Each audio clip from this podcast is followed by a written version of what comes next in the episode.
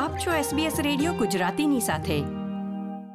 Australian સરકારે હાલમાં જ આંતરરાષ્ટ્રીય વિદ્યાર્થીઓ માટે વિઝાના નિયમમાં ફેરફાર કર્યો છે, જેની દેશમાં અભ્યાસ કરવા આવતા વિદ્યાર્થીઓને અસર થશે. તો આ નિયમમાં કયો ફેરફાર કરવામાં આવ્યો છે અને વિદ્યાર્થીઓને તે કેવી રીતે અસર કરશે એ વિશે વાત કરવા આપણી સાથે જોડાયા છે મેલબર્નથી ઓસિસ ગ્રુપ તરફથી registered migration agent Parth Patel. Parthbhai, welcome to SBS Gujarati. નમસ્તે નમસ્તે વત્સલભાઈ ખૂબ ખૂબ આભાર તમારો. મને અહીંયા ઇન્વાઇટ કરવા બદલ. પાર્થભાઈ ઓસ્ટ્રેલિયા અભ્યાસ કરવા જે આંતરરાષ્ટ્રીય વિદ્યાર્થીઓ આવતા હોય છે એમના માટે ગવર્મેન્ટે એક નિયમમાં ફેરફાર કર્યો છે. તો એ નિયમ શું છે? ડિટેલમાં એક્સપ્લેન કરી શકો? હા.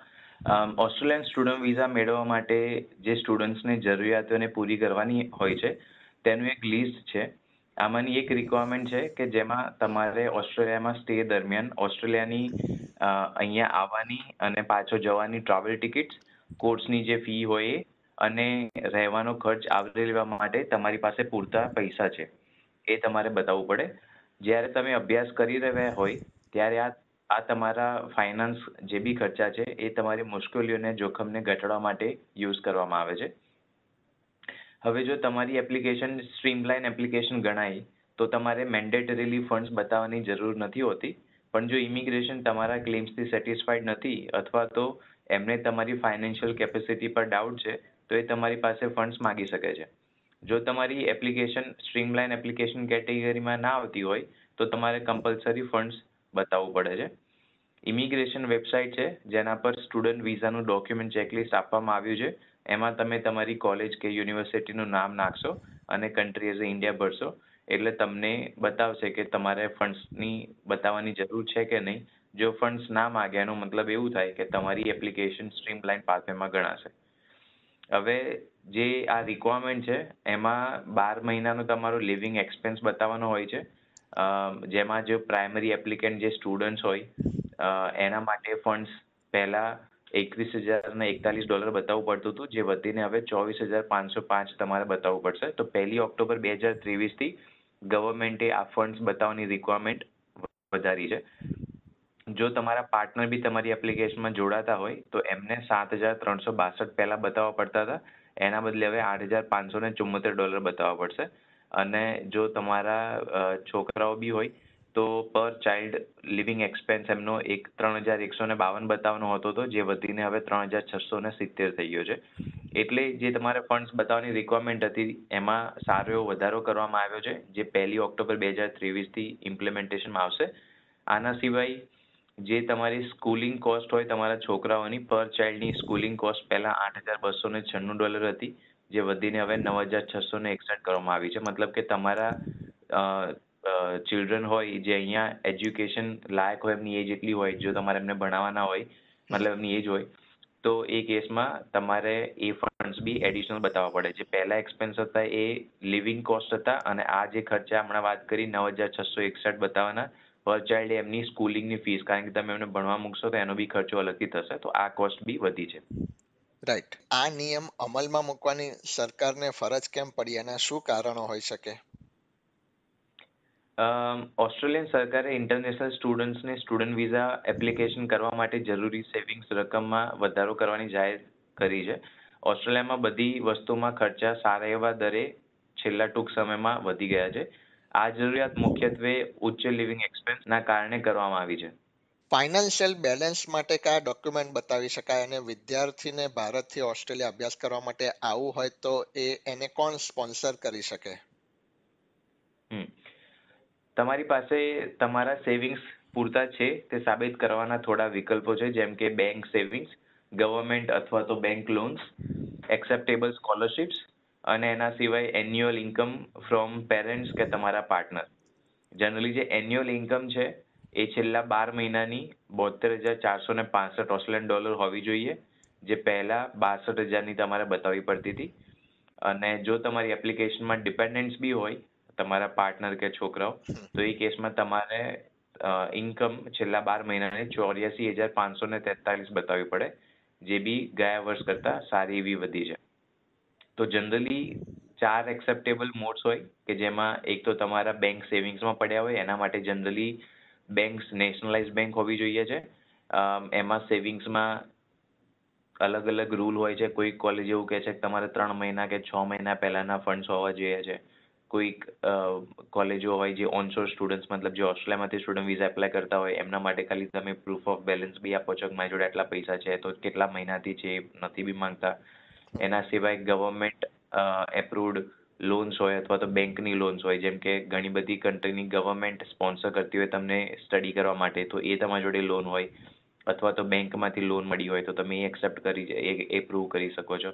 એના સિવાય તમને કોઈ સ્કોલરશિપ્સ મળી હોય ફોર એન એક્ઝામ્પલ કે જે ગવર્મેન્ટથી મળી હોય છે કે પછી કોઈ એમ્પ્લોયરે સ્પોન્સર કરી હોય, જેમાં એવું હોય કે એ સ્કોલરશિપ તમને આપી જ દેવામાં આવી છે, એ તમને કોઈ પાછી નથી માગવાના, એની કોઈ ટર્મ્સ, કન્ડિશન નથી, એવું તેવું.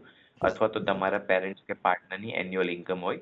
પણ ઇન્ડિયન સ્ટુડન્ટ્સના પેરેન્ટ્સની આટલી બધી એન્યુઅલ ઇન્કમ હોતી નથી, એટલે એ ઓપ્શન ઘણા બધા કેસીસમાં તમે સાંભળ્યું બી નથી હોતો. પણ હા, એ એક ઓપ્શન છે કે તમારી એન્યુઅલ ઇન્કમ તમારા પેરેન્ટ્સની કે તમારા પાર્ટનરની એન્યુઅલ ઇન્કમ ટેક્સેબલ ઇન્કમ બોતેર હજાર ચારસો પાંસઠ ડોલર હોય, જો એક જ એપ્લિકેન્ટ હોય. જો એડિશનલ ફેમિલી મેમ્બર્સ હોય, તો ચોર્યાસી હજાર પાંચસો તેતાલીસની ઇન્કમ હોય, તો તમે એ બી ટેક્સ એસેસમેન્ટ યુઝ કરી શકો છો, જે બહુ જ ઇઝી કરી દે તમારી એપ્લિકેશન પ્રોસેસિંગ બરાબર. અને આ ઉપરાંત બીજા કયા ડોક્યુમેન્ટ્સ બતાવી શકાય? એફડી બેંક સ્ટેટમેન્ટ્સ બેંકનું બેલેન્સ હા બેંક સેવિંગ્સમાં તમારે જે કેશ સેવિંગ્સ હોય તમારા બેંકમાં અથવા તો ફિક્સ ડિપોઝિટ તમારી હોય એ તમે યુઝ કરી શકો છો. જે બી સેવિંગ્સ તમારા નેશનલાઇઝ બેંક એકાઉન્ટમાં ના હોય એ તમારે નેશનલાઇઝ બેંક એકાઉન્ટ્સમાં ટ્રાન્સફર કરવા પડે, પછી જે તમે યુઝ કરી શકો છો. પ્રોપર્ટી તમારી જો કોઈ હોય ઘર હોય કે પછી કોઈ એગ્રીકલ્ચર લેન્ડ કે બીજું કોઈ બી ટાઈપની પ્રોપર્ટી હોય, એ તમે ડાયરેક્ટલી એનું ફંડ્સ ના બતાવી શકો અનલેસ કે તમે એ પ્રોપર્ટીને વેચી છે અને એનાથી જે પૈસા તમારા એકાઉન્ટમાં આવ્યા છે એ તમે યુઝ કરી શકો છો. અને તમારે એના માટે એનું સોર્સ બતાવવું પડે કે આ પૈસા તમારે ક્યાંથી આવ્યા છે. એ રિક્વાયરમેન્ટ છે. અને એના સિવાય મ્યુચ્યુઅલ ફંડ્સ કે કોઈ શેર માર્કેટમાં તમારું કોઈ બી ઇન્વેસ્ટમેન્ટ હોય તો એ બધા પૈસા તમે જો એને વિડ્રો કરો તોડો એને તમારી બેંકમાં નાખો, તો જ એક્સેપ્ટ થાય, બાકી તે થતા નથી. એના સિવાય કોણ સ્પોન્સર કરી શકે છે? તો જનરલી એમાં પેરેન્ટ્સ તમારા પાર્ટનર હોય, તમારા ભાઈ બહેન હોય કે પછી તમારા ક્લોઝ રિલેટિવ્સમાં તમારા કાકા, મામા, ફોઈ, માસી માસા, એ કોઈ બી તમને સ્પોન્સર કરી શકે છે. ટેકનિકલી કોઈ એવો રૂલ નથી કે કોણ સ્પોન્સર નથી કરી શકતું. તો કોઈ બી સ્પોન્સર કરી શકે છે, પણ જેટલી રિલેશનશિપ દૂરની થાય, એટલી એપ્લિકેશન ડિફિકલ્ટ થાય પ્રોસેસ કરવી. મતલબ જીન્યુટીના કન્સર્ન આવે કે આ પૈસા કેમ તમારા પાછળ તમને ઇન્વેસ્ટ કરે છે, તમને કેમ હેલ્પ કરવા માગે છે. એટલા માટે જેટલા ઓછા સ્પોન્સર હોય, એટલું તમારા માટે સારું. બિકોઝ કાલે ઉઠીને એક બી સ્પોન્સર પાછળથી એવું કહે કે, ના, હું પૈસા નથી સપોર્ટ કરી શકતો, તો તમે રિકોર્ડ મીટ ના કરો. એટલે તમે એક એપ્લિકેશનમાં ચાર પાંચ સ્પોન્સર યુઝ કરો તો એ બી તમારી એપ્લિકેશનમાં રિસ્ક ફેક્ટર વધારે છે. એટલા માટે અમે જનરલી રિકમેન્ડ કરીએ કે મેક્સિમમ તમે ત્રણ સ્પોન્સરનો યુઝ કરો. જેટલા ઓછા એટલે એક જ સ્પોન્સર હોય એટલું તમારી એપ્લિકેશન સારી. બરાબર. સમયાંતરે સરકાર વિવિધ વિઝા કેટેગરી માટેના નિયમોનો રિવ્યૂ કરતી આવે છે અને એ મુજબ એમાં ફેરફાર કરવામાં આવે છે. તો આ નિયમ કેટલા સમયથી એમાં કોઈ ચેન્જીસ આવ્યા નતા? કોવિડ નાઇન્ટીનની અસરને કારણે બે હજાર ઓગણીસથી ફાઇનાન્શિયલ રિક્વાયરમેન્ટ્સમાં કોઈ અપડેટ કરવામાં આવ્યું નહોતું. બે હજાર ઓગણીસ પહેલાં વાર્ષિક અપડેટ્સ આવતા હતા. જે નવી રિક્વાયરમેન્ટ આપણે વાત કરીએ છીએ, એ પહેલી ઓક્ટોબર બે હજાર ત્રેવીસથી અમલમાં આવશે. એટલે તમે નવી સ્ટુડન્ટ વિઝાની એપ્લિકેશન મૂકવા મૂકવા માંગતા હોય અને જો તમે સ્ટ્રીમલાઇન સ્ટુડન્ટ એપ્લિકેશન કેટેગરીમાં ના ગણાતા હોય, તો તમારે ફંડ્સ બતાવવાની રિક્વાયરમેન્ટ આવશે. જો તમે સ્ટ્રીમલાઇન સ્ટુડન્ટ્સની રિક્વાયરમેન્ટમાં ક્વોલિફાય થતા હોય તો એમાં તમારે ઇનિશિયલી બતાવવી ના પડે ઇમિગ્રેશનને પણ ઇમિગ્રેશનને કોઈ કન્સર્ન હોય, તો એ તમારી જોડે આવીને એ ફંડ્સની રિક્વાયરમેન્ટ તો બી માગી શકે છે. પણ જનરલી મોસ્ટ ઓફ કેસીસમાં ગવર્મેન્ટ પાછા આવીને માંગતી નથી અનલેસ કે એમને કોઈ ઇન્ફોર્મેશન મળી હોય કે એમને કોઈ કન્સર્ન લાગતો હોય કે તમારી જોડે પૈસા નથી. તો આંતરરાષ્ટ્રીય વિદ્યાર્થીઓને ઓસ્ટ્રેલિયાના વિઝા મેળવવા માટે જે બેલેન્સ દર્શાવવું પડે છે, એમાં ગવર્મેન્ટ કયા ખર્ચનો સમાવેશ કરીને એ એક ફિગર નક્કી કરે છે? આ ખર્ચાઓમાં મેઇનલી ટ્રાવેલની ટિકિટ્સ હોય મતલબ કે જો તમે ઓફશોર એટલે કે જો ઇન્ડિયામાં સ્ટુડન્ટ વિઝા એપ્લાય કરતા હોય તો તમારે ત્યાંથી અહીંયા ઓસ્ટ્રેલિયામાં આવવાની જ્યારે તમે સ્ટડી કરવા આવો છો અને સ્ટડી પતાવો પછી પાછા જવાની ટિકિટનો ખર્ચો. એટલે કે ઇન્ડિયાથી અહીંયા આવવા માટે એપ્રોક્સ ગવર્મેન્ટ એક હજાર ડોલર અને પાછા જવાના બીજા એક હજાર ડોલર એટલે બે હજાર ડોલર તમને ફંડ્સ ત્યાં માગે છે ટ્રાવેલ ટિકિટ્સના એના સિવાય બાર મહિનાની તમારી કોર્સની ફીના પૈસા તમારે બતાવવા પડે છે. એટલે જો તમારે કોર્સ બે વર્ષનો હોય, તો બી તમારે ફંડ્સ એક વર્ષની જે કોર્સ ફી હોય, એટલા જ તમારે બતાવવાના હોય છે. અને જો તમારો કોર્સ એક વર્ષથી ઓછો હોય, તો તમારે એટલા મહિનાના પ્રો રેટા બેઝિસ પર, મતલબ કે બાર મહિનાનો તમારી કોર્સની ફી વીસ હજાર હોય, તો તમારો કોર્સ છ મહિનાનો હોય, તો તમારે દસ હજાર ડોલર બતાવવા પડે. એના સિવાય બાર મહિનાની જે લિવિંગ એક્સપેન્સ જે આપણે વાત કરતા હતા, જે વધારો કરવામાં આવ્યો છે પહેલી ઓક્ટોબરથી, એ તમારે એક વર્ષનો લિવિંગ એક્સપેન્સ બતાવવો પડે છે.